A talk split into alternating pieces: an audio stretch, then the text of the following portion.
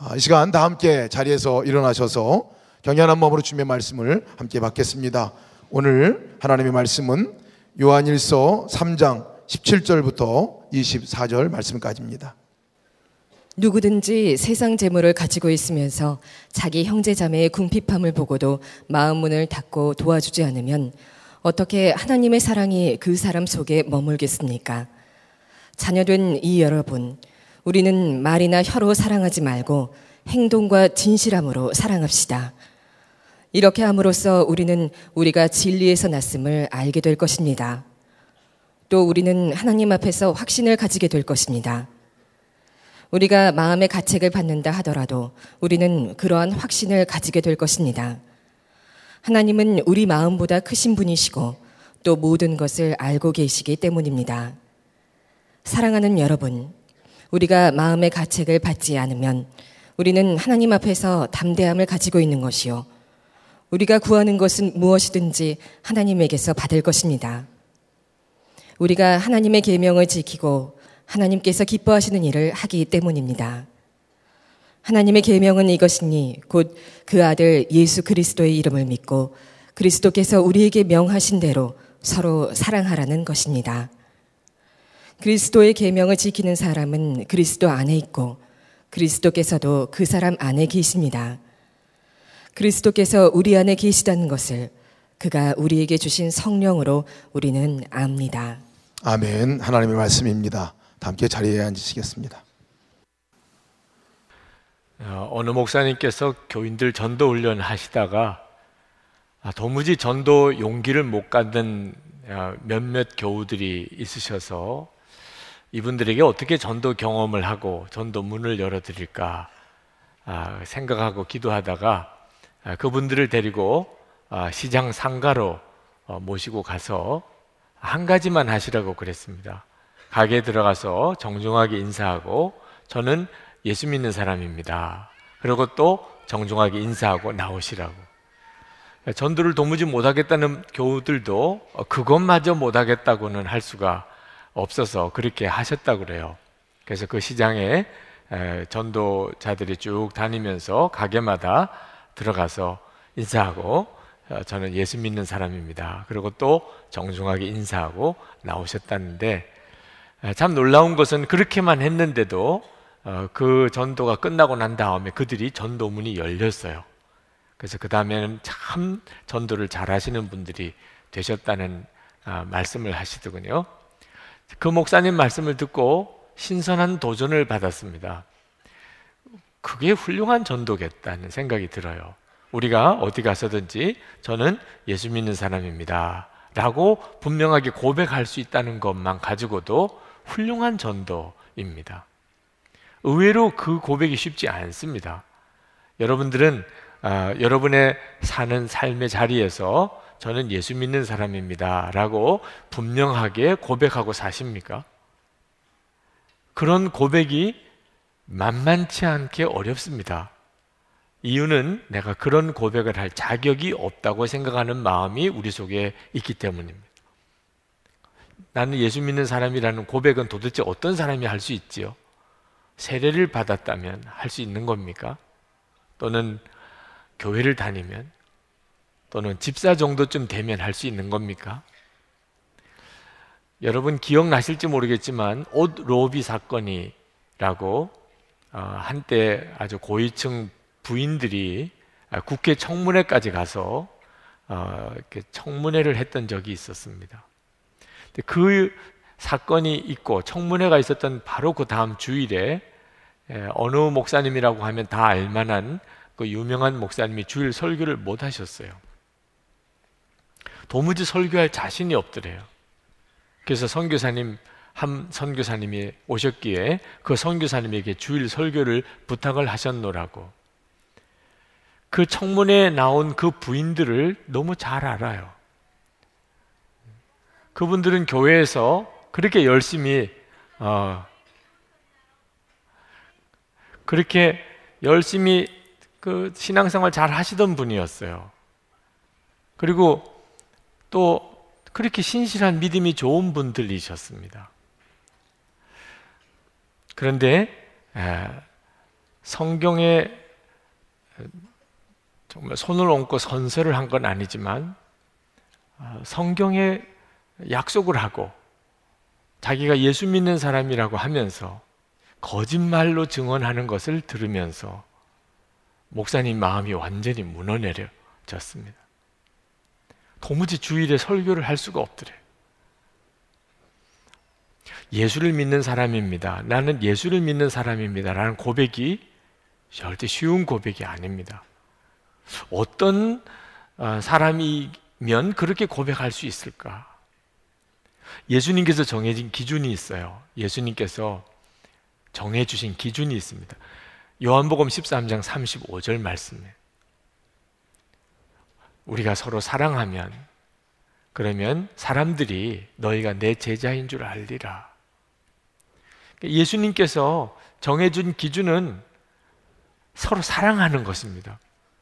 우리가 예수를 믿는다고 하면서 어, 사랑하는 사람이 될 때까지는 예수 믿는다는 고백을 하기가 참 두렵습니다. 여러분 부부 싸움 하고 나면 큐티도 어려워요. 부부 싸움을 했는데 그 다음에 큐티 하겠다고 하면 얼마나 가증해 보이겠어요. 새벽기도 안 나오시는 분들이 꼭 그것 때문에 안 나온다고는 저는 단정하기는 어렵지만 부부 싸움하고 안 나오는 분들이 있으세요. 부부 싸움하고 난 다음 날 새벽에 참 남편이나 아내나 누가 먼저 새벽기도 가자고 하기가 참 조심스럽습니다. 기도만 하면 다냐? 꼭 그렇게 빈정거리는 듯한 느낌을 받기 때문입니다.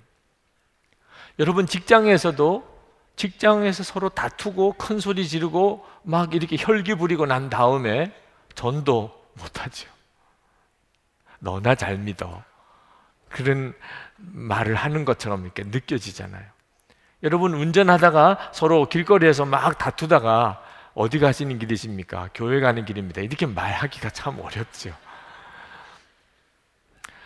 아, 사랑이 나는 예수 믿는 사람이다, 사람입니다라는 고백을 하는 담대함을 우리에게 줍니다. 오늘 말씀에 아, 요한 사도가 17절에 이렇게 말씀합니다. 누구든지 세상 재물을 가지고 있으면서 자기 형제 자매의 궁핍함을 보고도 마음 문을 닫고 도와주지 않으면 어떻게 하나님의 사랑이 그 사람 속에 머물겠습니까? 하나님의 사랑이 마음에 머문다는 게 바로 축복의 열쇠입니다. 여러분, 하나님이 나를 사랑하신다는 게 진짜 내 마음에 믿어지면 하나님이 나의 아버지시고, 그리고 하나님이 나에게 복을 주시고, 그리고 어, 모든 것이 다 하나님이 나의 삶 속에 주관하시는 분이시라는 게 진짜 믿어지면 걱정할 게 뭐 있겠으며 두려울 게 어디 있겠습니까? 그런데 이렇게 하나님의 사랑이 내 마음에 머물 수 있는 조건이 어려운 사람을 도와주는 일이란. 내가 어려운 사람을 내가 도와주면 하나님의 사랑이 내 속에 머물겠다는 겁니다. 내가 어려운 사람을 보고도 도와주지 않으면 하나님의 사랑이 어찌 내 속에 머물겠느냐고 하셨어요. 올 1년 동안 하나님께 감사한 제목이 여러 가지가 있지만 그 중에 하나만 꼽으라고 한다면 저는 금요 성령 집회 때 우리가 다 함께 헌금하는 시간을 가진 것입니다. 저희 교회 예배 중에 이렇게 헌금 바구니를 돌려서 헌금하는 유일한 시간입니다. 금요 성령 집회에 오셨던 분들은 아마 다 아시겠습니다만 금요 성령 집회 때 굳이 헌금을 합니다. 헌금 시간에. 어려운 이들, 그분이 기독교인이든 예수 믿는 분이든 아니든 상관없이 시청이나 구청이나 동회에서 어려운 분들에 대한 소식을 들으면 우리가 그분 중에 한 분을 택하여 그분의 형편에 대해서 간단하게 영상으로 우리가 같이 보고 그리고 헌금하는 시간을 갖습니다. 또 그런 어려운 이들을 돕는 어떤 단체나 또는 교회를 돕습니다. 또는 어려운 교회도 돕고 성령 집회 때마다 그 헌금을 할 때 마음이 그렇게 기뻐요. 저는 헌금하는 것이 그렇게 기쁠 수 있다는 것을 성령 집회 때 경험합니다. 그리고 제 마음이 믿어져요. 이건 복이라고. 이건 우리와 또 우리 성도들이 교회와 성도들이 복을 받는 시간이에요. 그 헌금 시간은. 여러분도 그렇게 믿으십니까? 여러분, 여러분들도 다 어려운 사람 도와본 기억은 있으실 겁니다.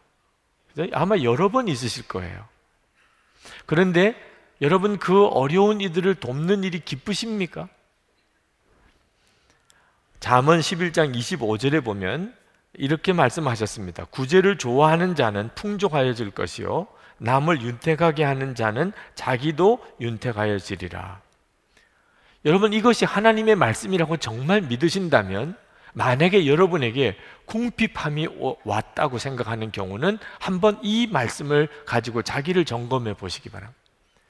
나는 구제하는 일이 기쁜가? 구제하는 일이 좋은가 하는 겁니다. 구제를 했다는 것과 구제하는 일을 좋아하는 것은 다른 문제입니다. 여러분 어려운 사람을 도와보고 또 그런 일을 몇 번 연속으로 해보기도 하셨겠지만 여러분 어려운 사람을 돕는 일이 기쁘신가요? 그런 일을 하면 좋으신가요? 성령 집회 때 말씀을 통해 은혜 받는 것보다 그런 어려운 사람을 위해서 헌금하는 시간이 있다는 게 좋아서 와 보셨나요? 이건 오늘 하나님께서 우리에게 주시는 매우 중요한 메시지입니다. 어려운 사람을 돕는 일은 우리에게 축복의 시간이에요. 18절, 19절 말씀해 보면 자녀 된 이 여러분, 우리는 말이나 혀로 사랑하지 말고 행동과 진실함으로 사랑합시다. 이렇게 함으로써 우리는 우리가 진리에서 났음을 알게 될 것입니다. 또 우리는 하나님 앞에서 확신을 가지게 될 것입니다. 여러분, 하나님 앞에서 확신을 가지게 되는 것이 바로 복 있는 사람입니다. 하나님 앞에서 확신이 있습니다. 하나님이 나와 함께 계시고, 하나님이 나를 사랑하시고, 하나님이 나를 인도하시고, 하나님이 반드시 나에게 복을 주신다는 확신이 있어요. 도대체 이런 확신은 어디서 생기는 거죠? 내가 말만 가지고 사랑하지 않고 행동과 진실함으로 사랑하게 되면 그렇게 된다는 겁니다. 그러나 항상 이 사랑의 문제는 우리가 가장 자신 없어 하는 부분이기도 합니다. 오늘 이 말씀을 들을 때 여러분의 마음이 기쁘십니까? 아니면 불편하십니까? 아, 나는 이기적으로 살았나 봐. 나는 너무 욕심이 많아. 나는 인색함이 왜 아직도 이렇게 해결이 안 되지? 나는 정말 사랑할 사람을 다 사랑했을까? 어, 나는 정말 다 용서했나? 그러지 못한 것에 대한 마음의 괴로움이 있으신 분들이 있으십니까? 안타까운 일이긴 하지만 아직까지 낙심할 일은 아닙니다. 만약에 여러분의 마음 속에 내가 사랑하지 못했나 봐. 내가 하나님이 기뻐하시는 그런 사랑을 베풀지 않았나 봐. 이런 마음에 가책이 있으시다면 여러분에게는 아직도 희망이 있어요. 왜냐하면 여러분의 마음에 가책이 있다는 말은 하나님의 씨가 여러분 속에 있다는 뜻입니다. 사랑의 영이 여러분 안에 충만하지는 않으시지만 분명히 여러분 안에 역사하고 있다는 뜻이니까. 가책도 없는 분도 있단 말입니다. 어려운 사람을 돕고 용서하고 내가 베풀어 주지 못한 것에 대해서 아무런 느낌도 없는 분도 있단 말입니다. 오늘 말씀에 20절 말씀을 한번 보시기 바랍니다. 우리가 마음에 가책을 받는다고 하더라도 우리는 그러한 확신을 가지게 될 것입니다. 하나님은 우리 마음보다 크신 분이시고 또 모든 것을 알고 계시기 때문입니다. 여러분의 마음에 가책이 있다 하더라도 하나님은 여러분을 확신의 자리로 이끄실 거라는 거예요. 확신을 가지게 될 것이라는 겁니다. 이미 여러분 안에 오셔서 여러분의 마음을 괴롭게 하고 있다면 돕지 못하고 사랑하지 못하고 미워하고 그게 여러분을 괴롭게 하고 있다면 이미 하나님은 역사하고 계시다는 뜻입니다. 그러므로 여러분이 여러분의 마음에 일어나는 이 가책을 절대 작게 여기시면 안 되고 무시하면 안 됩니다. 그것이 하나님의 놀라운 일이라는 걸 아셔야 합니다. 그러면 하나님이 반드시 여러분을 확신의 자리로 이끄신다는 겁니다. 주님, 저는 정말 사랑했습니다. 여러분이 이렇게 고백할 수 있게 해주신다는 겁니다. 캐나다에 제가 한번 집회를 갔을 때 어느 권사님이 하도 강권해서 제가 호텔에서 묵다가 그 권사님의 집에서 하루를 묵은 적이 있습니다. 권사님과 여러 많은 오랜 이야기를 나눴습니다. 권사님이 캐나다에 30년 동안 이민 와서 살았던 이야기를 쭉 들었습니다. 그 남편 되시는 분이 중풍으로 고생하고 계시고 집은 대단히 큰 집이고 경제적으로는 비교적 영록하신 분입니다.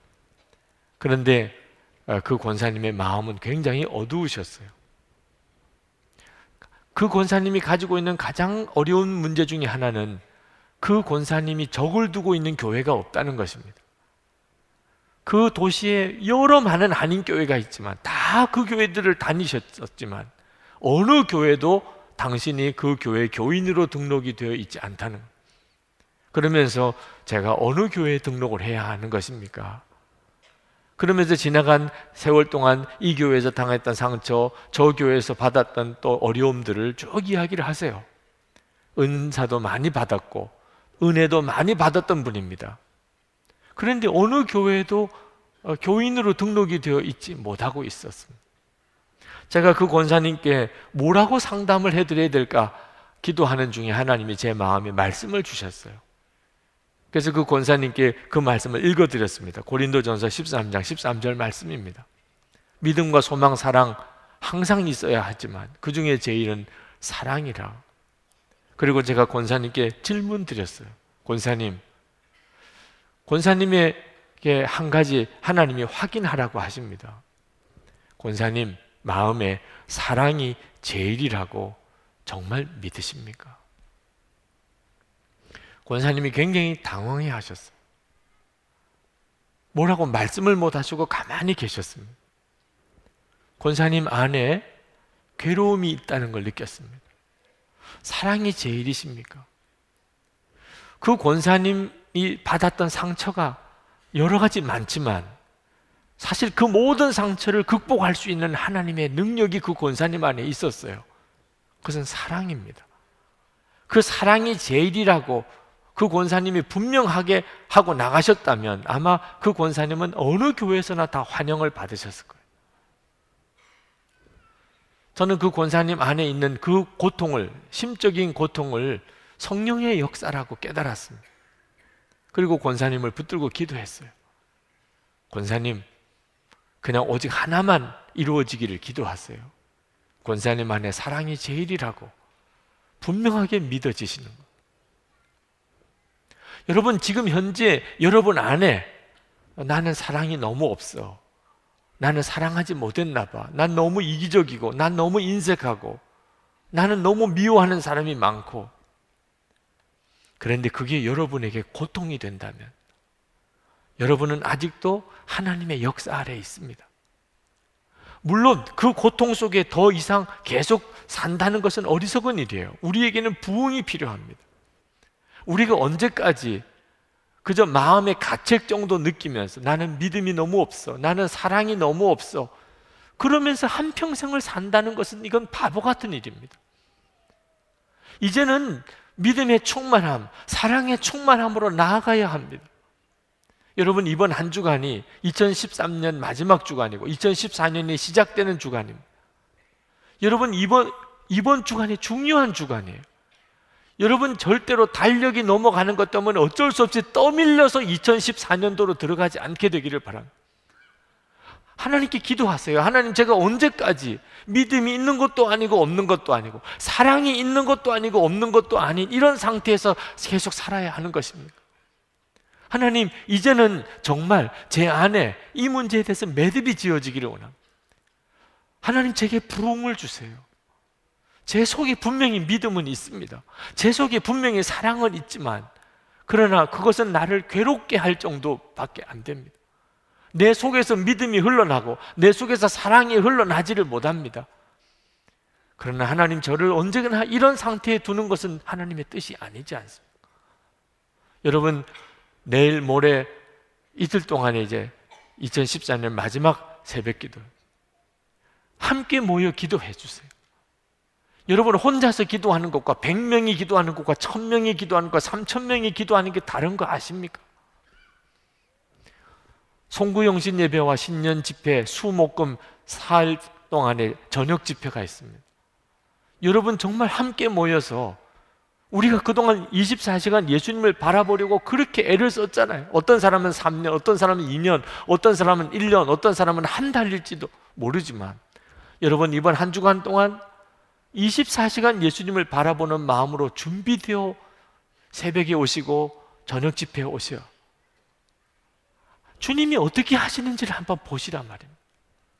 그냥 그 시간에 와서 하나님의 역사가 일어나기를 구하지 마시고 여러분이 아침에 눈 뜰 때부터 밤에 잘 때까지 여러분을 그저 마음에 가책을 느끼는 정도에서 머물지 않게 하실 분이 주님이십니다. 여러분 21절 말씀을 보세요. 사랑하는 여러분, 우리가 마음에 가책을 받지 않으면 우리는 하나님 앞에서 담대함을 가지고 있는 것이요. 마음에 가책을 가지고 있는 사람도 있고 하나님 앞에 담대함을 가지고 있는 사람도 있단 말입니다. 하나님은 우리를 이렇게 바꾸시려고 하세요. 이제는 더 이상 마음의 가책이 아니에요. 믿음도 없고 사랑도 없이 하나는 언제까지 이렇게 살아야지? 이제는 그런 마음이 아닙니다. 이제는 하나님 앞에 섰을 때 내 마음이 담대해요. 하나님, 저는 이제 더 이상 먹고 사는 걱정 안 합니다. 저는 이제부터 정말 사랑만 하며 삽니다. 주님, 저를 이렇게 만드신 주님을 찬양합니다. 이렇게 고백할 수 있단 말입니다. 그러면 기도에 엄청난 확신이 옵니다. 22절에 우리가 구하는 것은 무엇이든지 하나님께서 받을 것입니다. 우리가 하나님의 계명을 지키고 하나님께서 기뻐하시는 일을 하기 때문입니다. 여러분 기도하고 하나님이 반드시 이 기도에 응답하신다. 믿어지면 끝났잖아요. 왜 기도를 그렇게 못 하십니까? 기도해도 믿음이 안 생기는 걸. 기도를 해도 확신이 없는 걸. 그러니 피곤하면 못 하는 거죠. 바쁘면 못 하는 겁니다. 그런데 이 기도하면 확신이 어떻게 생기죠? 하나님의 계명을 지키는 사람에게 기도에 확신이 온다는 거예요. 이 기도 하나님의 계명이 뭡니까? 하나님을 믿고 그리고 사랑하는 겁니다. 믿는 게 뭡니까? 걱정 안 하는 겁니다. 더 이상 먹고 사는 거 걱정 안 합니다. 그리고 사랑만 하는 것이죠. 그러면 우리 안에 놀라운 기도의 확신이 일어납니다. 제가 미국에 갔을 때 어느 집사님이 식사 대접을 하시면서 당신 이야기를 쭉 하세요. 미국에 이민 오는 과정에서 너무나 많은 사람에게 사기를 당했습니다. 결국은 돈 다 잃어버렸어요. 심지어 끌려가서 매까지 맞았습니다. 억울해서 어디다가 하소연할 수도 없는 그런 지경에 속은 완전히 다 새까맣게 타버렸습니다. 미움과 분노, 그렇게 살았어요. 그런데 그렇게 사는 동안에 그렇게 의지했던 두 아들, 그 아들들 때문에 미국에 이민까지 온 건데 이 아들들이 대학을 들어가지 못했어요. 이제는 다 끝났습니다. 의지할 데가 아무것도 없, 없게 되었어요. 그때서야 두 집사님 안에 이제는 이러다가 큰일 날 것이라는 생각이 들었어요. 그리고 하나님을 붙잡기 시작했습니다. 새벽에 나가서 기도하고 그리고 저녁에 교회 가서 기도하고 그런데 그렇게 하나님께 기도하는데 하나님이 주시는 말씀은 계속 용서하라, 사랑하라는 거예요.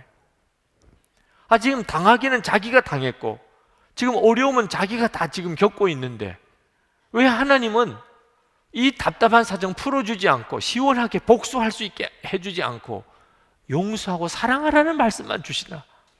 처음에는 그것 때문에 너무너무 분하기도 했어요. 근데 결국은 하나님에게 굴복했습니다. 먼저는 가족들끼리 용서와 사랑의 역사가 일어났습니다. 남편 되는 집사님이 먼저 그동안의 가정 안에서 정말 용서하고 사랑하지 못했던 일들을 다 고백했습니다. 부인 집사님이 고백했습니다. 그러니 두 아들도 고백했어요. 서로 용서하고 사랑하지 못했다. 온 가족들이 서로 뜨겁게 회개하고 용서하고 사랑하면서 가정 분위기가 달라져 버렸어요. 그리고 하나님께 기도하면서 그동안 자기에게 재정적인 어려움을 주고 사기를 치고 그리고 너무너무 자기를 폭행하고 힘들게 했던 이들도 다 용서했습니다. 네, 그때부터 놀라운 일이 벌어졌어요. 두 아들이 공부를 하기 시작한 겁니다. 이미 대학 들어갈 때가 지났어요. 그러나 다시 마음을 잡고 공부를 시작했어요. 나이가 차이가 있는 형제지만 대학은 같이 들어갔습니다. 그리고 이제 졸업반이 됐어. 식사 대접을 하면서 자기는 먹지도 않고 그 이야기만 계속 하면서 그리고 울어요. 목사님 진작 이렇게 마음을 정리했다면 돈은 잃어버렸을지라도 이렇게 오랫동안 우리 아이들 고통을 겪지는 않았을 텐데 말입니다. 그 집사님의 문제는 마음의 미움의 영이었어요. 사기도 당하고 폭행도 당하니 사람이 안 그럴 수도 없지요. 그런데 이 미움의 영이 두 아들을 완전히 망가뜨려 버렸어요. 집안이 그 두 아들에게는 지옥과 같았어요. 아버지 속에는 미움이 이글거려요. 어머니 속에는 한이 이글거려요. 두 아들이 공부할 수 있겠습니까? 결국은 두 아들 다 망쳐버렸어요. 그런데 어느 날 가정이 회복이 되었어요. 사랑의 영이 가정 안에 충만하게 일어나기 시작했습니다. 잘못했다고 고백하고 서로 용서하고 서로 사랑하고 가정 안에 사랑이 역사하기 시작했어요. 두 아들이 비로소 마음을 잡기 시작합니다. 공부할 마음이 생기는 거예요. 두 아들 졸업할 그 해, 그 집사님은 비로소 깨달았어요. 여러분, 하나님께서 우리에게 사랑하라고 하시는 것은 그 사랑이 우리를 살리는 영이기 때문입니다. 우리가 어떤 처지에 있든지 말입니다. 여러분, 정신 차려야 됩니다. 미움의 영은 파괴하는 영이에요. 결국 미움의 영 때문에 죽어가는 거예요. 인색한 영은 복을 못 받습니다. 여러분이 복을 받지 못하게 만드는 영이에요. 이기적이고 인색한 사람. 여러분 미움의 영이 여러분 속에 있으면 용납하면 안 됩니다. 그 미움의 영이 여러분을 죽이고 여러분의 가족들을 죽이고 여러분 주변에 있는 모든 것을 파괴하는 거예요. 사랑의 영은 다 살려냅니다.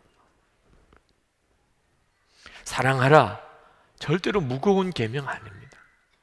그것이 우리 자신이 사는 길이고 우리 가족이 사는 길이고 우리 교회가 살고 이 사회가 사는 길이에요.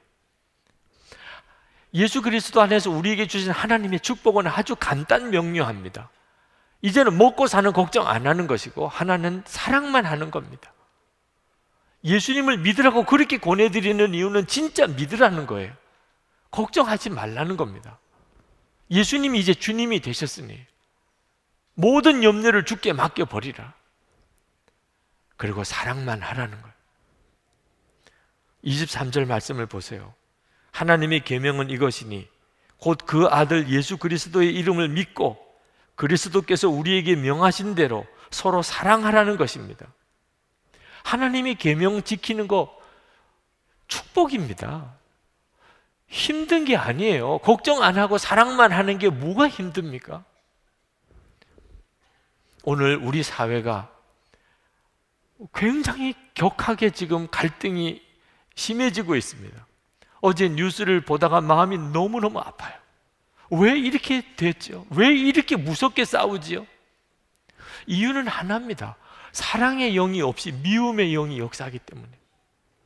여러분, 지금 다 우리나라가 잘 되자는 거죠. 뭐, 정부 쪽에서도 그렇고, 또 야당 쪽에서도 그렇고, 또는 노조도 그렇고 다 우리나라가 잘 되자는 거예요. 여러분, 우리나라가 잘 되자는 이야기를 서로 나누는 것은 행복한 것입니다. 우리 어떻게 하면 우리 민족이 잘 될까? 어떻게 하면 우리 나라가 잘 될까? 어떻게 하면 우리 모두가 잘 살 수 있을까? 이건 얼마나 행복한 주제예요. 그런 주제를 가지고 밤을 새워 이야기하면 기쁨이 넘치게 되는 거죠. 그런데 세상에 왜 이런 지경이 되었어요? 여러분, 어떤 게 옳으냐, 어떤 게 잘 사는 길이냐, 이 문제하고 미움하고는 달라요. 완전히 다른 겁니다. 지금은 미움이 역사하고 있는 거예요. 미움. 미운 거예요, 한마디로. 서로가 미운 거예요. 잘 살아보자. 우리가 잘해보자. 어떻든지 나라를 한번 잘 되게 해보자 하는 게 아니고 미운 거예요. 미운 거. 미움의 영이라니까요. 지금 청와대를 가든지 또는 야당에 가든지 또는 노조 파업하는 데 가서 우리 사랑합시다. 이러면 매 맞아요. 양쪽에서 다 매 맞아요. 양쪽에서 다. 아주 속을 뒤집어 놓는 거라고 느껴요. 지금 사랑하자는 말을 할 때냐, 지금. 그건 교회 나가서 이야기해요. 교회 나가서. 여러분, 사랑하자는 말이 무슨 나쁜 말입니까? 아니, 사랑하자는 말처럼 좋은 말이 어디 있습니까? 그런데 사랑하자는 말을 하는 사람이 막 죽이도록 미워지는 건 무슨 영이죠? 이게 무슨 역사지요? 완전히 지금 제정신이 아닙니다. 여러분, 어린 애들도 미워하지 말고 서로 싸우지 마라. 미워하고 서로 싸우면 집안이 안 되잖아요. 그 아이들의 장래가 벌써 뻔하잖아요. 그렇게 가르치는 어른들이 어째서 어쩔 수 없다 그러고 이럴 수밖에 없다 그러고 도대체 이게 웬일인가요? 영적인 분별이 안 되니까 그런 거예요. 우리나라 잘 되게 해보자. 어떻든지 우리 모두가 잘 살아보자. 이건 행복한 주제예요. 서로 마주 앉아서 그 문제를 가지고 이야기하면서 그리고 기쁨이 넘치는 주제라니까요. 사랑이 필요해요. 지금 이 나라는 사랑이 필요해요. 사랑의 기적이 필요해요. 사랑이 없으면 이거 절대로 해결 안 됩니다. 어떤 논리로도 해결 안 돼요. 근데 어디서 사랑이 오지요? 도대체 어디서 사랑이 옵니까? 저와 여러분이에요. 우리 안에 오신 하나님이 사랑의 하나님이십니다. 우리가 답답한 것은 우리도 사랑도 못해서 그저 마음의 가책만 느끼는 정도로 이렇게 머물러 있는 게 답답하다니까. 하나님이 우리 속에까지 오셨는데, 아, 또 사랑도 못했네. 아, 또 이기적으로, 또 내 생각만 하고 인색하게 살았네. 이루고 있으니 우리 주님도 답답하시고, 우리도 답답한 거죠. 우리 안에 하나님의 부흥을 주시면 사랑이 우리 속에서 터지기 시작하면 그러면 다른 사람 말할 것도 없어요. 사랑하자 말자 말할 것도 없다니까요. 예수를 믿는 우리들부터 우리 안에서 사랑의 기적이 있고 우리 가정 안에 내가 일하는 일터에서 우리가 정말 주님의 사랑의 도구가 되고 정말 아주 단순하게 어려움 당하는 사람을 도와주는 거예요. 그러면 그때부터 주님이 역사하기 시작합니다. 도산 안창호 선생이 강연하실 때 우리 2천만이 다 서로 사랑하기를 공부합시다. 그래서 2천만 한 민족은 서로 사랑하는 민족이 됩시다. 그가 그렇게 외쳤어요. 도산 안창호 선생이 일제에 우리나라가 말할 수 없이 어려움을 겪는 그 바로 그때 이 민족의 독립을 위해서 어떻든지 우리 민족이 잘 사는 민족으로 일어나기를 위해서 그렇게 안타까워하던 민족이 지도자입니다. 근데 그 도산 안창호 선생이 내린 결론이 뭡니까? 일본이 문제가 아니라는 거예요. 우리 민족이 서로 사랑하는 거 없이는 안 된다. 도무지 안 된다는 거. 우리 민족이 서로 사랑하지 않으면. 그가 크리스천이었고 그가 정말 기도하는 사람이니까 깨달은 거예요. 사랑하라. 우리 힘으로 할 수 있는 일이 아닙니다. 우리 힘으로 지킬 수 있는 계명이 아닙니다. 지킬 수 없어요. 예수님이 그렇게 해 주시는 거예요. 24절 말씀 봅시다. 그리스도의 계명을 지키는 사람은 그리스도 안에 있고 그리스도께서도 그 사람 안에 계십니다. 그리스도께서 우리 안에 계시다는 것을 그가 우리에게 주신 성령으로 우리는 압니다. 여러분 그리스도의 계명을 지키는 것은 예수님과 온전히 하나 될 때 이루어지는 일이에요. 예수님께서 우리와 하나 되셔서 그걸 하게 해 주세요. 사랑하게. 걱정 안 하고 염려 안 하고 사랑만 하게 해 주신다면 성령의 역사로 이 일이 이루어지는 것이에요. 우리에게 부흥이 임하면 우리 자신만 아니고 우리를 통해서 수많은 사람이 삽니다. 크리스트 김 선교사님이 그분이 이제 대학 다닐 때 같은 방 룸메이트가 그렇게 형제들에게 인기가 많았습니다. 그래서 수시로 꽃다발을 받아와요. 근데 자기는 누가 꽃다발을 갖다 주는 형제가 없어요. 그 룸메이트가 꽃다발을 가지고 들어올 때마다 그렇게 마음이 무너지는 거예요. 하나님 나는 나는 도대체 누가 꽃다발 하나 줄 사람이 없습니다. 하나님 이건 정말 아니잖아요. 그럴 때 하나님께서 그 그리스 김 선교사님에게 창문 바깥을 내다봐. 누가 온 줄 알았어요. 달려가서 내다보니까 아무도 없어요. 정원에 나무들만 있고 그리고 가로수가 보이고 무엇이 보이느냐? 나무들만 보입니다. 그때 하나님께서 그게 내가 너에게 주는 꽃다발이잖아. 세상에 가로수를 꽃다발로 받은 여인이 됐어요. 그리고는 그 가로수를 보면서 눈물이 흘렀다고 그랬어요. 하나님이 나에게 주신 꽃다발. 내가 있잖아. 그런 뜻이죠. 그리고 봄, 가을이 될 때마다 황홀했다고 그래요. 온 세상에 하나님이 나에게 주신 꽃다발. 주셔도 너무 많이 주셔. 주체할 수 없이 주셔. 그렇게 하나님의 사랑으로 그 선교사님이 채워지니까 그는 수많은 사람을 살리는 사역을 합니다. 여러분 세상에서 사람들에게서 받는 사랑과 비교가 안 되는 사랑이 우리에게는 있어요. 이미 우리의 마음 심령에 와 있습니다. 그것이 충만하지 못하니까 문제인 거죠. 하나님은 우리에게 그것이 충만하기를 원했어요. 이번에 여러분 이 한 주간 동안 새벽 기도 때 또 네 번의 저녁 집회 때 하나님은 여러분에게 그 부흥을 열어 주시기를 원합니다. 여러분이 한번 경험해 보세요. 내게 믿음이 있고 사랑이 있는 정도가 아니고 믿음의 충만이요 사랑의 충만이라는 것. 최근에 한국 컴패션에 서정인 목사님이 고맙다라는 책을 출간을 하셨는데 추천사를 써달라는 부탁이 와서 제가 먼저 원고를 읽어봤습니다. 너무너무 감동적인 아, 일화들이 많았습니다. 그 중에서 기억나는 거 하나를 여러분과 나누고 싶어요. 백혈병을 앓는 어떤 여자아이가 있었는데 병원에서 골수 이식을 해줄 수 있느냐 연락이 왔더라고요. 이미 그 전에 어, 혈액 등록을 해서 골수 이식을 하겠다고 신청을 해놓았던 일이기 때문에 병원에서 어, 이 목사님의 골수가 맞다가, 맞다고 확인이 되어서 연락이 왔죠. 그래서 골수 이식 수술을 했습니다.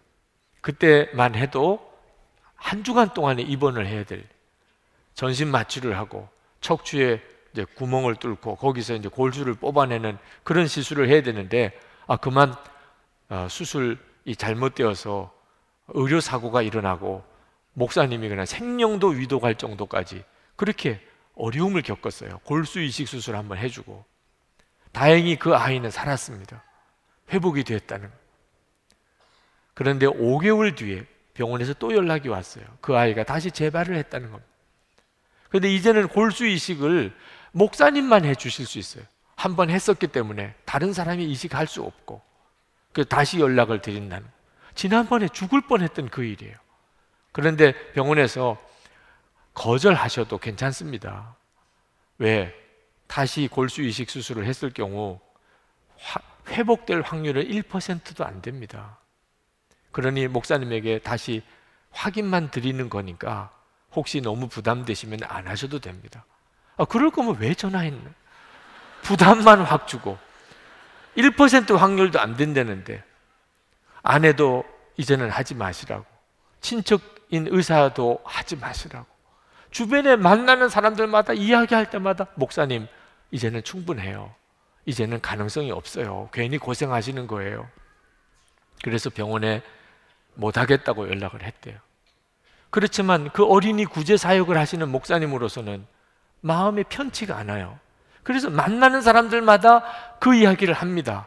골수 이식 수술 했었는데 그 죽을 뻔했고 다시 해달라는데 이제는 확률도 이 정도밖에 안 되니 고민이에요. 근데 그건 고민이 아니고 안 해도 되지요. 이걸 확인하는 거예요.